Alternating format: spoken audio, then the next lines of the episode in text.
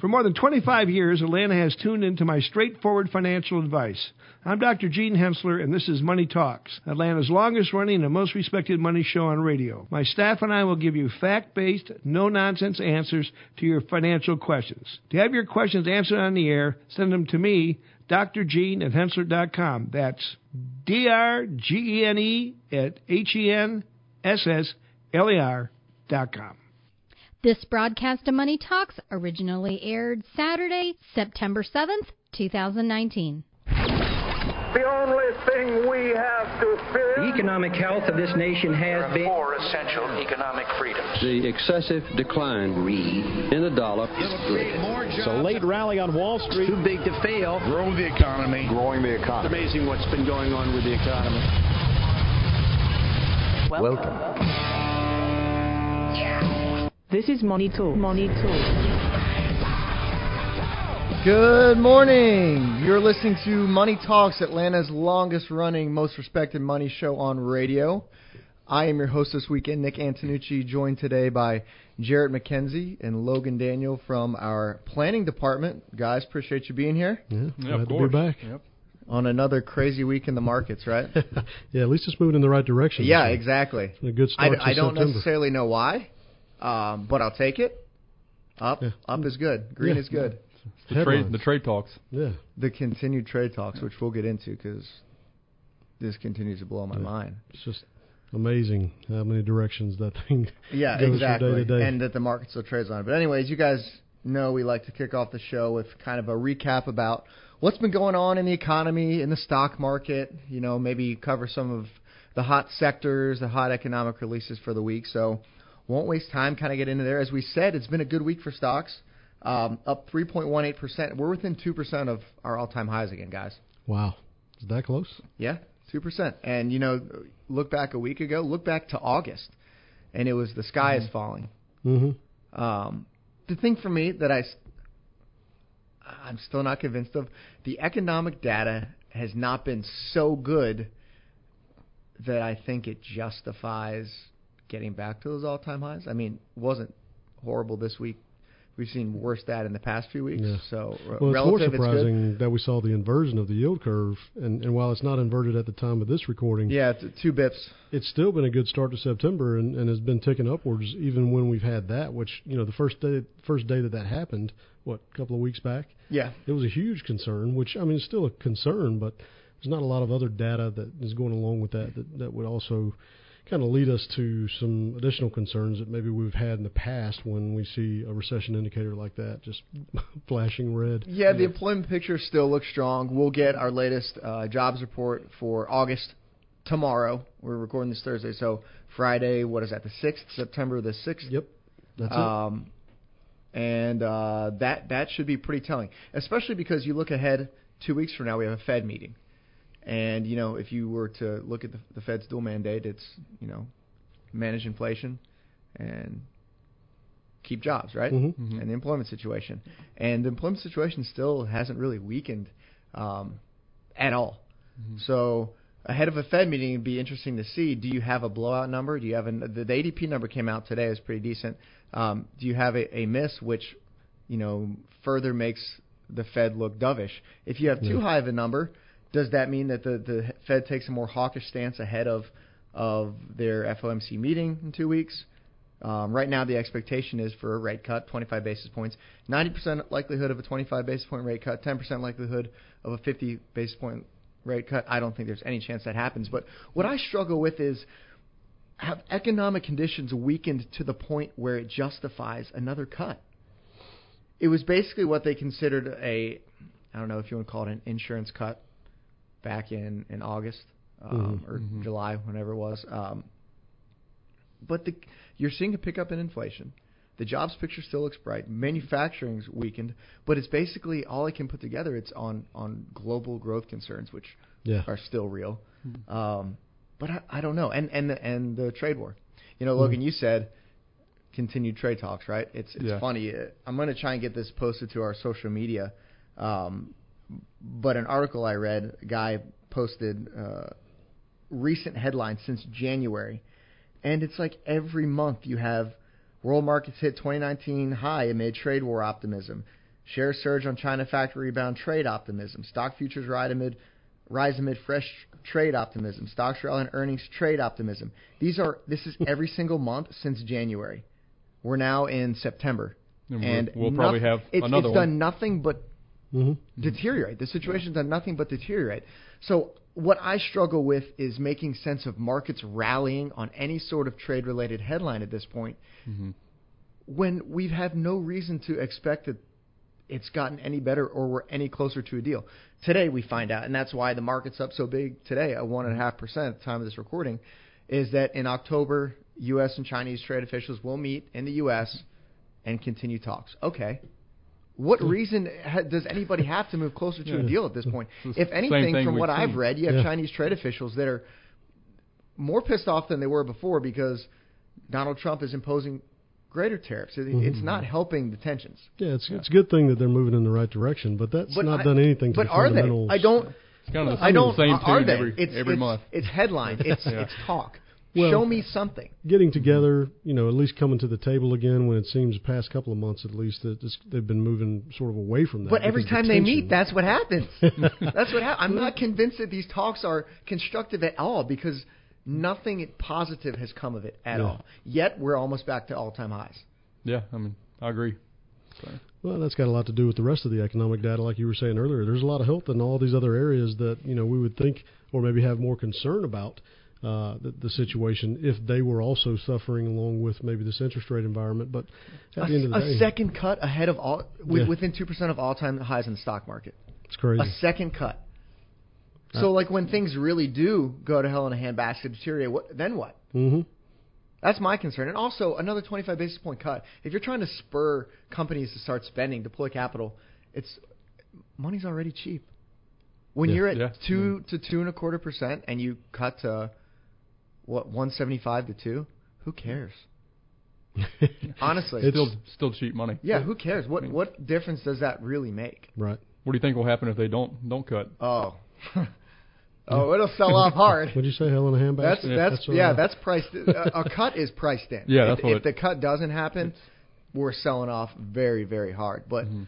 I I mean I think it, this Fed officials have given. There's been no language out of Fed officials to indicate that there won't be a cut. Everything we've heard so far, you know, suggests that yeah, it's it's going to happen and it's going to be 25 basis points. But you know, other things we got going on. We said global slowdown. That's still very real. Global growth slowdown. It's the same way with the U.S. I mean, we're not operating in a vacuum. You know, every every the issues with China affect us here, um, and you can see that in interest rates. You've had um, the 10-year bond fall from 2.02 when the Fed cut rates in July down to 1.46 percent. Is the yield on 10-year bond, and and what is what are these market interest rates kind of signal? It, it's growth expectations. So when your 10-year bond's yielding 1.46 percent, you've got a growth component there, an inflation component there. What does that say about real growth? It's it's not good. Yeah, Not there. It's not good. not faring very well. Um, also, news um, out of the UK. Brexit was kind of lawmakers dealt two blows to, to Boris Johnson, Prime Minister. Um, he's pushing kind of for a, a no deal Brexit, a hard Brexit, and Parliament basically has passed, voted down his hopes of doing so right now. Basically, si- significantly reduces chances of a, a hard Brexit with no deal. So that's that's a positive for the global economy. So maybe you don't get that October no deal Brexit. They remain in the EU. Um, still to be seen. Not really sure what's going to happen there. But um, we were talking about you know domestic economic news, and we've had a number of indicators come out. Starting last Friday that we didn't cover um, through today, Thursday, we had personal income data come out, um, and nominal personal incomes increased 0.1% following a revised 0.5% gain in June. Good news there. Uh, real disposable income, which is key for consumer spending, obviously, uh, was up 0.1% in July. Uh, consumer sentiment, not a big surprise here. Uh, the, the flare up in the trade war and the drop in the stock market that was experienced in August is weighing on consumer confidence. You saw the total index fall to 89.8 from 98.4 in July. That's a huge drop, right? Mhm. Nine points, almost nine points. Um, the decline was led by the expectations component, which fell 10.6 points, while the uh, current conditions index fell 5.4%. So the consumer is being affected. what will be interesting is next week we get some retail sales data. So yeah, consumer attitudes are being affected here, but is that translating into tightening the purse strings? Um, you know, cutting back on discretionary spending, which is obviously huge for the, the domestic economy. Um, ISM Manufacturing Index came out on Tuesday. It was the first time since the end of the energy rout the U.S. manufacturing sector is contracting. The index fell from 51.2 in July to 49.1 in August. So what's important about this reading is 50 is kind of the neutral threshold. If you're 50 or above, you're in expansionary territory for the manufacturing sector. Anything sub 50 is considered contractionary, and this is the lowest reading since January, January of 2016. Wow. So a big slowdown in manufacturing. Yeah. Mm-hmm. Um, mortgage applications on Wednesday, you saw mortgage activity drop 3.1 percent. Uh, refinance index fell 7.7 percent. So uh, you saw the purchase index uh, rise 3.6 percent. So not a big shock there. I feel like if you haven't refinanced yet, I don't really know what's going to make you refinance because yeah, the money's cheap. Yep, not going to get much cheaper either. So you may as well. Absolutely not. Um, and then the Fed came out on Wednesday with their uh, their beige book report. Basically covers the 12 uh, Fed districts.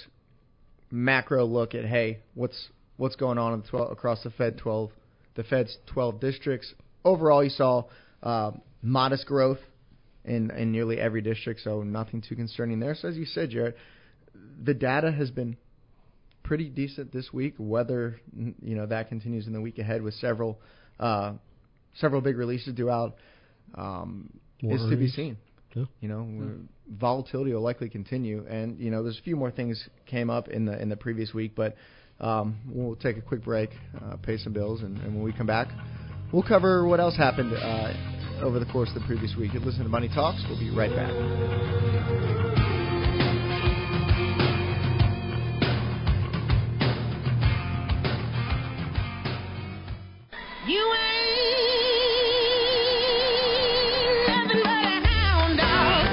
This, this is the dog of the week. The dog of the week.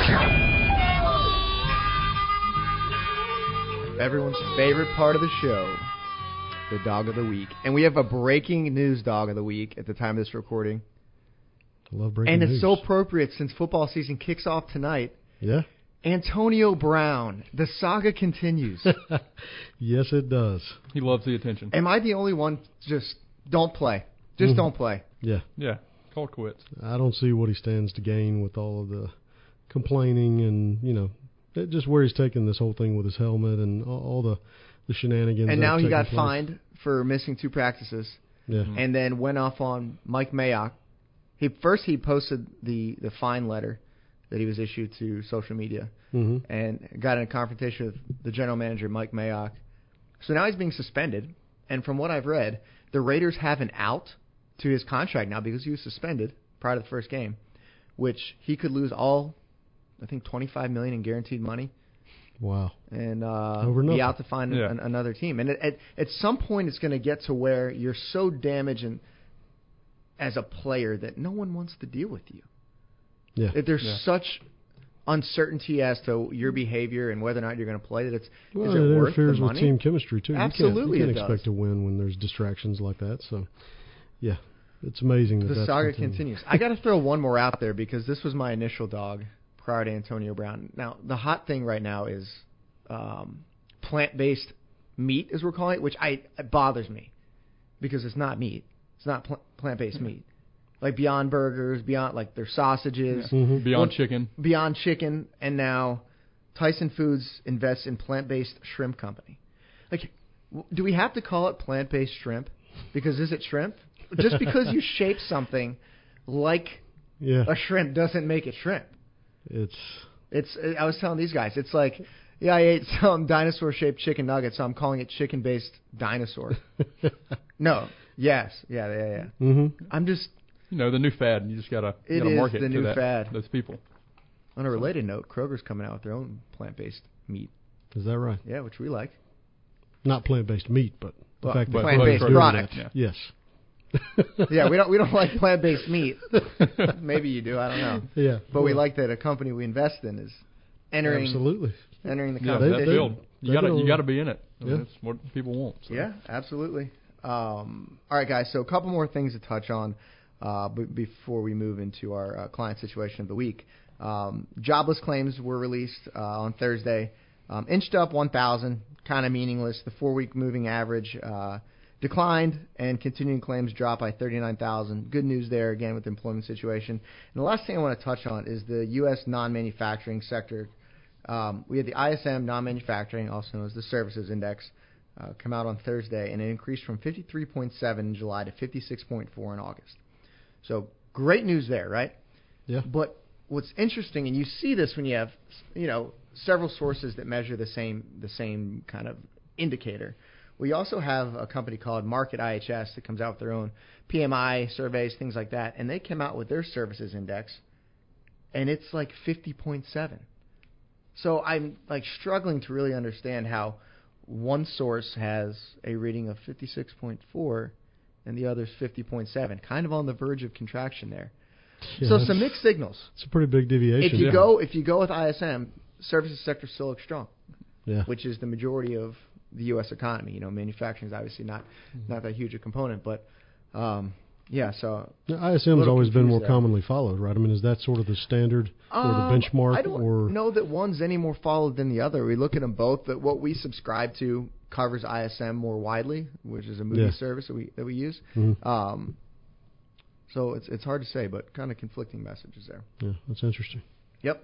Well, guys, um, switch gears here a little bit, and uh, like I said, get into the client situation of the week.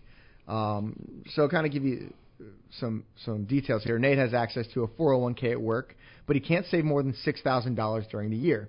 He's considering making traditional deductible IRA contributions instead. He feels he'll have more flexibility with the IRA, and he also has a previous 401k that he wants to move from his former employer either to an IRA or his new 401k. So, kind of the question you guys will start at, and also get back to the basics because I think, especially for for people my age who who aren't saving, don't have children, aren't saving for education, things like that. One of the biggest questions they ask me is, you know, should I be saving to an IRA, 401k, um, that Yeah. sort of thing. So we can even go back to the basics uh, while we answer this. But if he does doesn't participate in his work 401k, is he still subject to income limits on a de- deductible IRA contribution. If he makes an IRA contribution, can he reverse it during the year before tax return is due? So if you guys kind of want to take us through through the basics and these details of you know an IRA and a 401k. Sure. Yeah, I mean, depending, even if he does participate in a 401k, depending on his income, he could still do an IRA. Um, that depends on if he's married, spouse is a participant, and, and whatnot. But he could do both. Um, but if he doesn't participate, he can for sure do a non-deductible. I mean, do a deductible IRA regardless. Does it make sense to max out one prior to the other? Is it personal personal preference? I, I know one thing, Jarrett, that you've kind of harkened back to in the past with your experiences with clients is diversifying the types of accounts you're invested in, Sure. retirement Mhm. accounts, because it gives you flexibility in retirement for, from where you want to withdraw first. Right, and and while that is certainly very important because it can have a, a big impact come retirement. In the case of the 401 and the The IRA, IRA. Mm-hmm. they're both tax deferred, Sure. and so it really comes down to okay, well, what what am I going to get more benefit out of? What is going to allow me to save more? And you know, as far as benefit goes, I, I always tell people, look, if if you if you can save to either one of those, I would start with the 401k, particularly if you get a match, because that's free money. You never want to give that up. And if you're looking to put money into a tax deferred account and you're going to get a match through your employer, then the 401k all day long. And always match up to where, contribute up to where your company Yeah, at will least match. at least At to least that, that. point. Yeah, and then you know, look at, at that point, it becomes okay. Well, where's the better place to save? And and to Nate's point here, you know, he he he thinks he might have some more flexibility with the IRA. Yeah, that's true. In fact, he'd probably have a lot more because with the 401s, he's going to be limited to the options or the investment lineup within the plan. Whereas with IRAs, you're going to be a lot more open to the different types of asset classes and just general investments that you would be able to buy. And so for that reason, you know, once you've put in enough to get your match, maybe then it does make sense if you want that flexibility to then move to the IRA. Whereas if you remain uh, investing in the 401k and are subjected to those options, well, most plans now have the option for a target date fund. That would be a default option, so Right. that you know it invests you without you having to constantly monitor the investments and, and rebalance and things like that. And you know, I would say if it's something that you're not interested in and you don't want to keep an eye on it, then the 401k is probably a better place because that is going to have those kinds of options where, you know, with, with IRAs, it, it may be available, but it's not going to be as easy to kind of set up and, and keep on a, uh, just a, a recurring basis. Sure, I think that's uh, yeah, and with something. the 401ks, I mean, it's payroll deduction. I mean, you don't have to worry about yeah you sending the money to your IRA each month or each quarter. It's kind of all done automatically. Yes, yeah, because we, we all know how that goes when you Yeah. when you leave it to yourself to make those contributions. yeah. and Yeah. It doesn't come out of your check right away. Somehow that money ends up getting spent. Yeah. It's get- harder to contribute when you have to watch it go through your checking account first. That's for sure. Something you touch on, Jared, I think isn't something we often cover on here as it pertains to retirement accounts. Um, and, and one of the benefits of the IRA is you open an IRA at Charles Schwab, wherever it may be, and you have unlimited access to whatever you want to invest in, right? Yeah, for the but, most part. But a lot of people don't realize in many 401k plans, and it's not in every one, um, oftentimes there's something called like a brokerage link.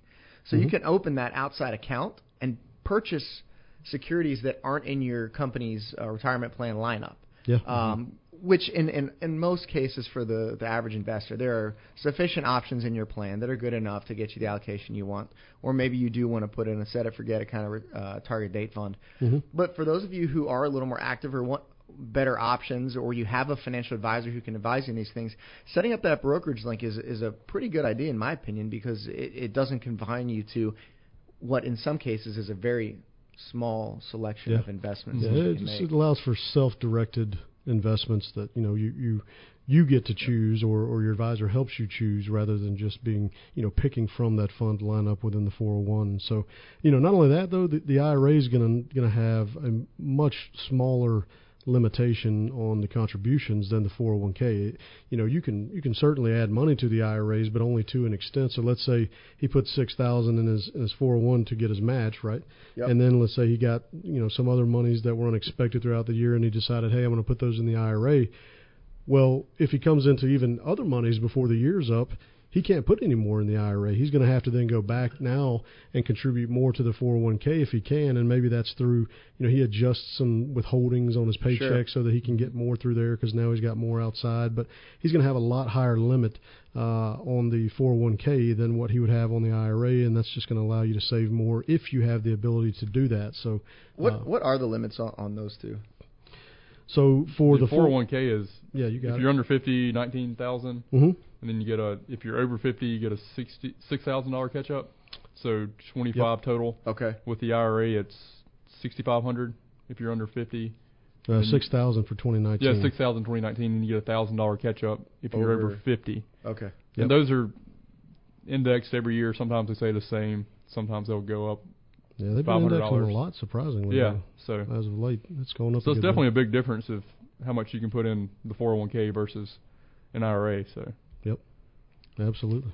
Awesome, guys. Uh, anything else you want to add to there? Does that pretty much cover the, the cut and dry basics of it? Yeah, that Yeah, I think so. I mean the, the basics for sure. Bottom that's a- line, contribute. yeah, yeah, regardless, some you fashion. save, save somewhere. Absolutely. All right, guys. Well, uh, let's take a quick break. When we come back, uh, we'll dive into some listener questions. We'll be right back.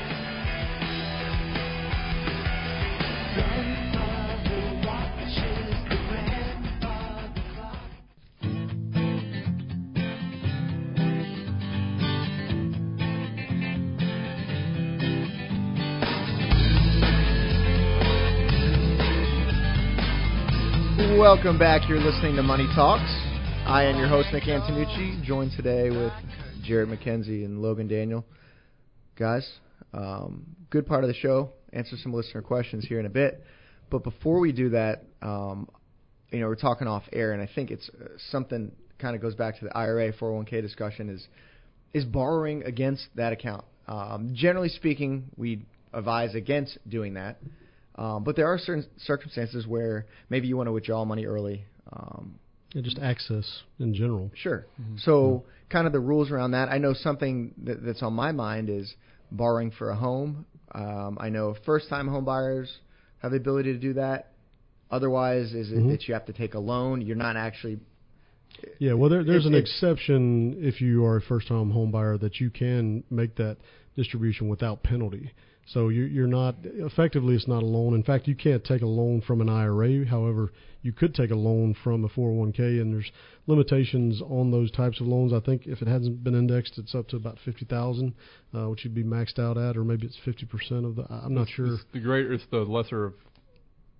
It's fifty thousand or fifty percent. Yeah. Of the account, okay. Yeah, yeah. That's why it's confusing. Yeah. They're, they're running together. But in any event, you, you can take a loan from the plan and then pay it back over time. Whereas with an IRA, you either meet one of the few exceptions that exist for early withdrawals that are exempt from penalty, or you don't. Uh, and as you said, Nick, we generally are going to recommend against that because anytime you have to access retirement accounts early, you know, there's, there's hopefully a more uh, optimal solution, but it Sure. does sometimes come to that. And in fact, you know, when you're talking about a home purchase, that's a big enough purchase that a lot of people they're not just going to have a down payment for a home, especially a, good down payment that's you know 10, 15, 20 percent Right. perhaps. That's just laying around in a savings account, and so that is something that we get questions on from time to time on whether or not you know those are accounts that can help people bridge uh, themselves between you know circumstances in their lives, and uh, it's a big distinction between the two. In fact, again, the IRA you can you can uh, not take a loan from the 401k, you can, uh, but then you know the Yeah, IRA. with the IRA, you can take up to ten thousand for Mm-hmm. a first-time home purchase to avoid that penalty, ten Sure. percent. Now- so that's your biggest.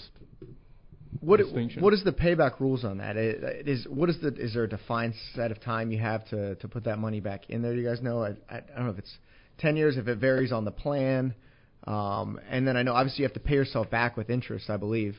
Um, so I guess that's probably a product of what what market rates are at that time.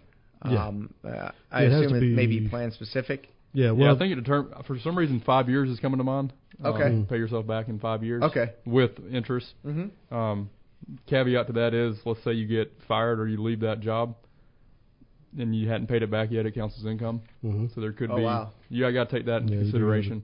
Careful Um, with that piece. Yeah, don't uh, don't screw up at work after you, after you After take you a take a loan. Yeah.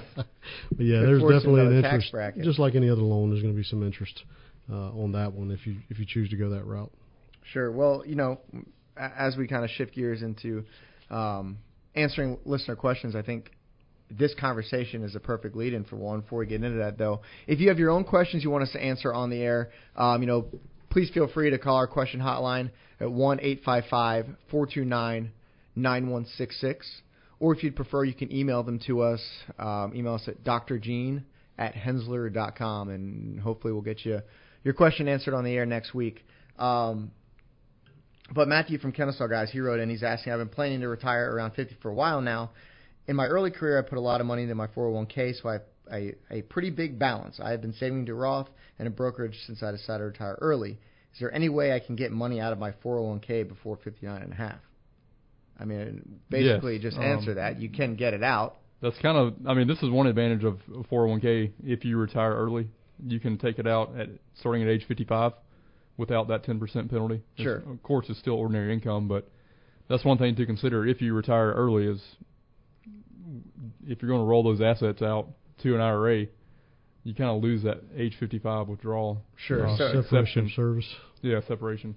Yep. So at at at, uh, at 59 and a half, he he would be able to do that, but in, any sooner, you're looking at that 10% penalty. With an IRA. With an IRA. With a four with 401k, you can do it at 55. Okay. If you quit, retired, or or got fired. Yeah, that's just if you're taking money out now, because obviously, if you chose to retire before 55, then you would roll it to an IRA, keep it in the tax deferred account. And as long as no distributions are taken, there's not going to be any Mhm. penalties or tax implications. But uh, it is something to consider. And, and while there's you know other episodes and segments that we've done on this show about this, it's important if you do ever try and take that route that uh, you don't do so if you are heavily invested in company stock, because we do come across some clients from time to time that want to do that and lose their ability to potentially uh, take advantage of the net unrealized depreciation. They call it NUA. Okay. Uh, that would that would be of huge benefit potentially uh, to still have that if if you're in a situation where you're looking at retiring and, and rolling out your 401k or taking advantage of that. So just something to be mindful of. Again, if you're heavily invested in company stock, uh, just to keep in mind um, within your 401k. So. All right. This next question, I know, Jared, this is one you love. Is it from It's one of your Dallas? favorite stocks. No, this is Oh. Vince from Greenville, South Carolina. over here.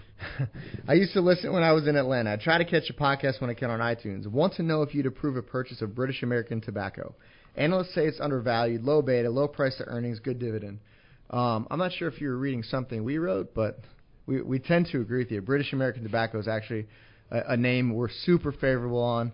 Um, and as you know, it's a cigarette manufacturer's brands include Pall Mall, Newport, Camel, and then within the vapor category, you have Vype and Vice.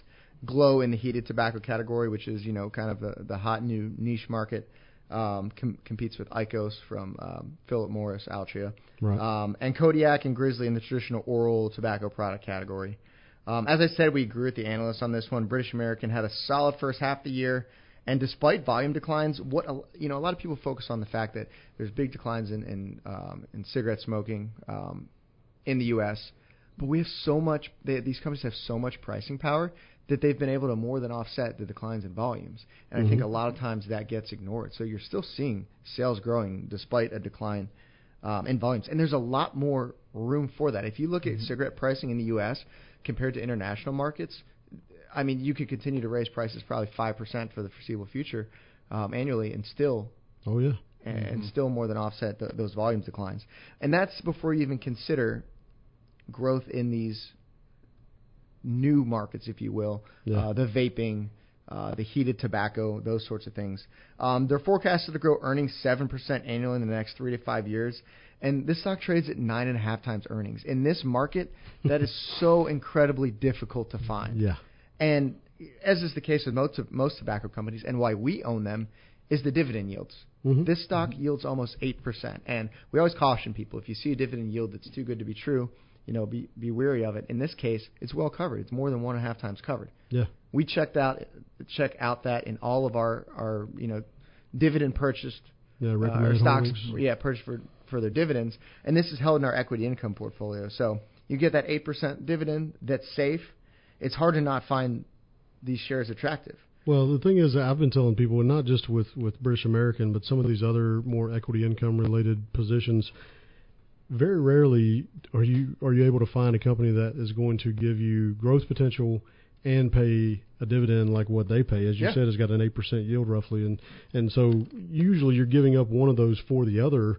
Whereas in this case, not only do you have uh, a, p- a company that's going to give you a lot of potential growth. I mean, this thing didn't trade below fifty dollars for the previous five years, and then middle of last year it dropped down. It's at thirty-five dollars Tobacco got right beaten now. up as a whole, and Yeah. we saw that as a huge opportunity. I mean, right across our portfolios, we own Altria, we own Philip Morris, Mhm. uh, we own British American. Well, think about it. That's the beauty of it too. You got you got growth potential. You've got all that income. You've also got now defensiveness, which at this point looks really good because of where the markets are and what we might be facing in terms of the economic environment. So you got all those things plus the potential excess growth that they would stand to see if there is cannabis legalization across Absolutely. the country. Mm-hmm. I mean, th- this, and I'm not just talking about British American, even though it certainly applies to them across the board.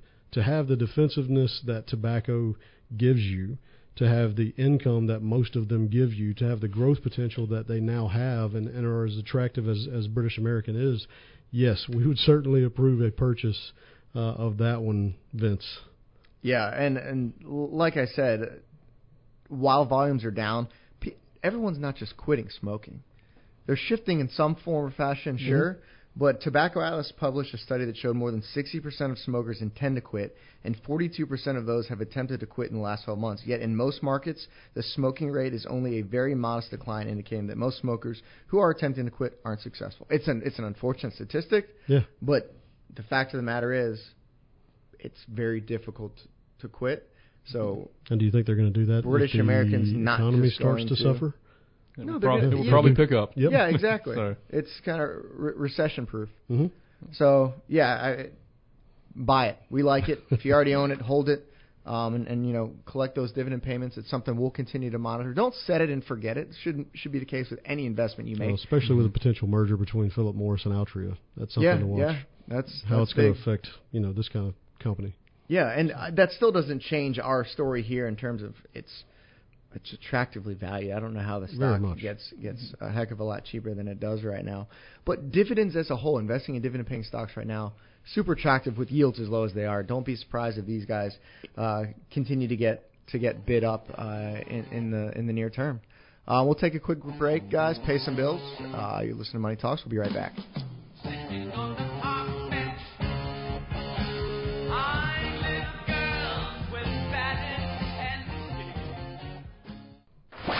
When you start investing in stocks, you seek investment advice. When you seek investment advice, you go to the internet. When you go to the internet, you start believing all the wacky correlations spouted by armchair analysts. When you start believing those wacky correlations, you start buying and selling stocks based on butter production in Bangladesh. When you start buying and selling stocks based on butter production in Bangladesh, you offend your lactose intolerant girlfriend, who in turn moves out. When your girlfriend moves out, you can't afford rent on your own because all your money is tied up in the stock market. When you can't afford rent on your own, you become homeless and alone. Thank you. Don't become homeless and alone. Get rid of financial advice from armchair analysts and upgrade to Money Talks. This is Money Talks. I think that's based on an actual real life scenario. Yeah, that happened. Yeah, I thought so. It was a news briefing, actually. Oh. We definitely didn't make that up. There's a good chance. but don't let it happen to you. Got to keep an eye on those things. You That's know? right. All right, guys. So if you turn on finance news, and our, you know, constantly, I'm sure you're hearing it from clients, both of you guys, calling up about, you know, the next hot new IPO. Oh, how do I buy Uber? How do I buy Lyft? Whatever it may be. And it's usually our answer, you don't. Like, just, you know, be Yet. patient. Yep. Yeah, yet exactly. I mean, you guys remember what happened with Facebook? Mhm. Thing tanked on its IPO. Obviously, now if you'd bought it off that dip, or even at the IPO, you've done well. But you would have lost probably like 47%, I think, something like that, um, from the IPO price to the lows. Mhm. Um, but one that you keep hearing about is WeWork. And if you live in near any city and you've driven through, you've likely seen a WeWork building. I mean, I know in Atlanta, I can probably name three, four, if you consider their competitors, Oh yeah. probably 10 Mhm. of these, you know, co-working spaces. Um, but be very careful when you're buying into these IPOs. We took a look at just four of them. Uh, Slack has been in the news uh, today because they had their first ever earnings report as a public company. Stocks down like 10, 12 percent. Um, so we wanted to look at how some of these have done since their IPO. So we chose Uber, Lyft, Slack, and Chewy. Um, Uber IPO'd May 9th, down 27 percent. Lyft uh, IPO'd March 28th, down 35%. Slack IPO'd June 19th, it's up 17%. Chewy debuted June 13th, up 53%. So it's really a mixed bag, and you kind of got a 50-50 shot if you're right or wrong if you're not doing the analysis to figure it out. WeWork is one we certainly wouldn't recommend. excuse me, recommend investing in. If you look at their most recent round of private funding, it valued the company at $47 billion, and now they're looking to go public with a valuation of 25 billion. Uh, red flag. you think? The company has more than 900 uh, million dollars in losses on revenue of $1.5 billion. Not to mention within this company, there's so much shady stuff going on that I, I would never recommend someone buy. CEO Adam Neumann may be the smartest CEO of the decade. Um, Neumann is WeWork's largest landlord. He charges his own company for rent. He offers loans to it. Uh, the company offers loans to its own CEO for an interest rate below one percent. So the guy's borrowing from the company at less than one percent, and he's repaid them all. Um, and he's sold the We brand to the company for five point nine million dollars. Like, is that not conflict of interest somewhere in there? Like some sort of self dealing? Yeah, you'd think. You'd think so, but And I mean, really, in the IPOs, the people who make the money, as we were talking about, Jarrett, are the underwriters. You know, Yeah. if, if Morgan Stanley underwrites the deal and gets you know allotment of I don't know, you name how many shares, they're using that to their benefit. It's going to go to their clients. Yeah. And No, as know, a- as a- broker dealer, they're going to sell those shares to their clients at the rip Mhm. and just cash out. So Yeah. be wary of IPOs. It's something we've preached for a long time. You know, if you're a client of ours and you've ever asked about it, you've likely gotten it. We like to see a proven track record. That's what Most of these just about to companies don't have earnings. The balance sheet's not strong. We like to, you know how we invest. If if you're truly buying stock based on what you, I mean, fundamental analysis, right? What you think it's worth. How in the world can you know that when they've just become public, just opened their books to you, and there's all this hype of it's going to get driven up in price? There's so much risk. One misstep, one misstep, and the stock's down Mm-hmm. 25, 30 percent. If it's a if it's a good company that's going to be around long term, there will still be plenty of opportunity to buy. There's no reason to take on that risk. Yeah, I bet you Mm-hmm. if you look at Amazon, we were you know against Amazon for the longest time. Yeah, Um, they weren't profitable. it's kind of a they weren't a profitable. critical but measure. if you look at once they turned profitable, I Mhm. bet you the stock's up 100 percent. So Mm-hmm. there's still time once the company turns. Once they turn profitable, you haven't missed the boat. oh right, exactly. You know, if it, if it truly is a good company, it's going to continue to grow into the future. Yeah. Um, Just give it time. Mm-hmm. Exactly. Be patient. And, and, and you know, talking about high quality, a company we owned for years and years, and we sold, you know, a few years ago. We got a client, uh, or I'm sorry, a listener writing in about shares of GE. Sebastian from Douglasville. I'm still hanging on to my GE stock. Maybe I'm just too sentimental, but I just don't see GE going away. Maybe not doing the best, but not going away. But now they've been accused of fraud by the guy who busted uh, Madoff. What's your take on this? So I'm not going to sit here and, tell you I dug into the GE's financials when this report came out, and uh, I'm a forensic accounting expert and could spot something like this because I'm certainly not. But you did have some analysts come out, um, one from Deutsche Bank, one from Wolfe Research, and basically squelch the the fact that you know it's a big they're committing fraud, they're cooking the books. Um, so I don't have so much of a concern on that. My my concern is how long of a turnaround story GE is. They've Mhm. got they've got a new CE, CEO in there, Larry Culp, um, and I like his strategy. His strategy is to go back to the industrial conglomerate that GE traditionally was. It's shedding those non-core assets and focusing on GE, the Right. industrial that it is. So um, he's selling PK uh, AirFinance assets. He's um, selling GE Biopharma, and the goal here is to reduce debt and simplify the business. What do we want to see? We want to see a stronger balance sheet for sure, because the balance sheet is concerning right now. But if you're taking the right steps to right the ship, just be prepared, William. Or, I'm sorry, Larry, that you need to you need to be able to hold on this for a number of years, because Mhm. this isn't a, a company as big as GE is. You don't turn this around in a year. You don't turn this around in two years. Right. It's not exactly a small ship. Yeah. Absolutely. The ten year plan here. Yeah. Yeah. Yeah. Exactly. And look, n- GE's not going anywhere. I- I'm sure that while the financials do look uh, a bit scary at the moment, perhaps it's, it's not because uh, they're in some dire straits. It's more because when you are trying to turn a ship around of that size, that's to be expected. But they've been around too long. They're too big. They're involved in too much. Uh, they're not going anywhere. They may become more. Uh, let's see, focused, as Sure. you're saying, as they kind of downsize and sell off some of these businesses. But uh, to your point, Nick, that's going to take quite a while, and I just don't think that it's something worth waiting on when you do have similar. there are type better companies. opportunities Yeah. in the market, and it goes back to what we said about the IPOs, right? When when we do see a true path, like they're executing on this plan, Mhm. it's not too late to Yeah. get in. It's Buy- not going to just then. rise and then stop rising if they're truly righting the ship, and, and the thesis holds here. Um, you know, the highlight of the report by uh, by Harry Markopolos was the long-term care uh, reserves, and the long-term care business is absolutely troubled, but that's that's known throughout Wall Street. Mhm. It's not some you know something that's coming out of out of the dark. It's like oh surprise. Yeah. Everyone know if you're buying GE shares, you should be pretty aware of that. So you know this this report doesn't sway us one way or another. Are we buying the shares right now? No, they don't meet our criteria right now because of the balance sheet. Um, but you know if it's something you want to continue to hold, Yeah. go for it. I think there's better places to put your money right now.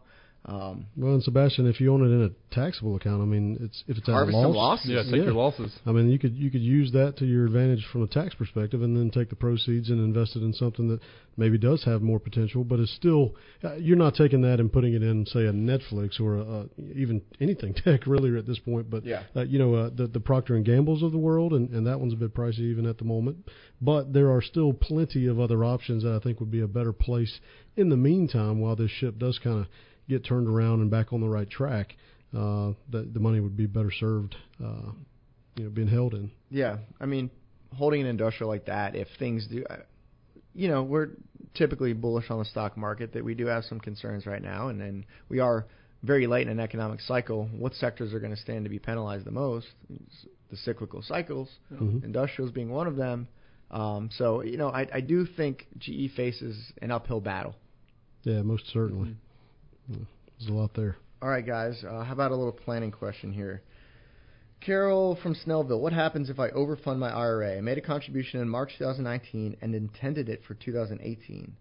It was not a full contribution. Now I'm making my 2019 contributions and I'm getting warnings that I'm over the contribution limit. Simple answer.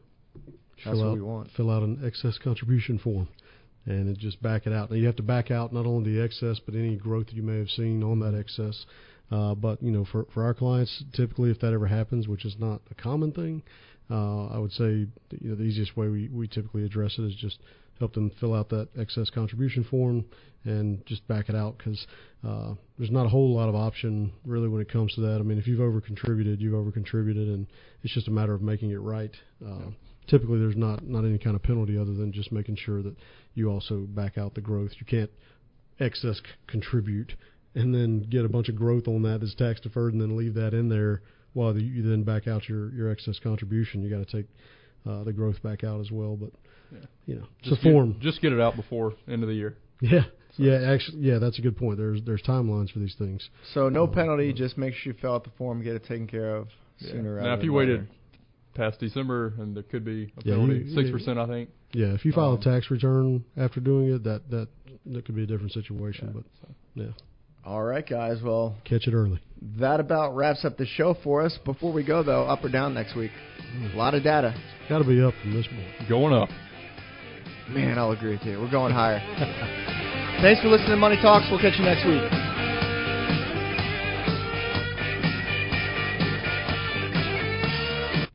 All material presented is compiled from sources believed to be reliable and current, but accuracy cannot be guaranteed. The contents are intended for general information purposes only. Information provided should not be the sole basis in making any decisions and is not intended to replace the advice of a qualified professional, such as a tax consultant, insurance advisor, or attorney. Although this material is designed to provide accurate and authoritative information with respect to the subject matter, it may not apply in all situations. This is not to be construed as an offer to buy or sell any financial instruments.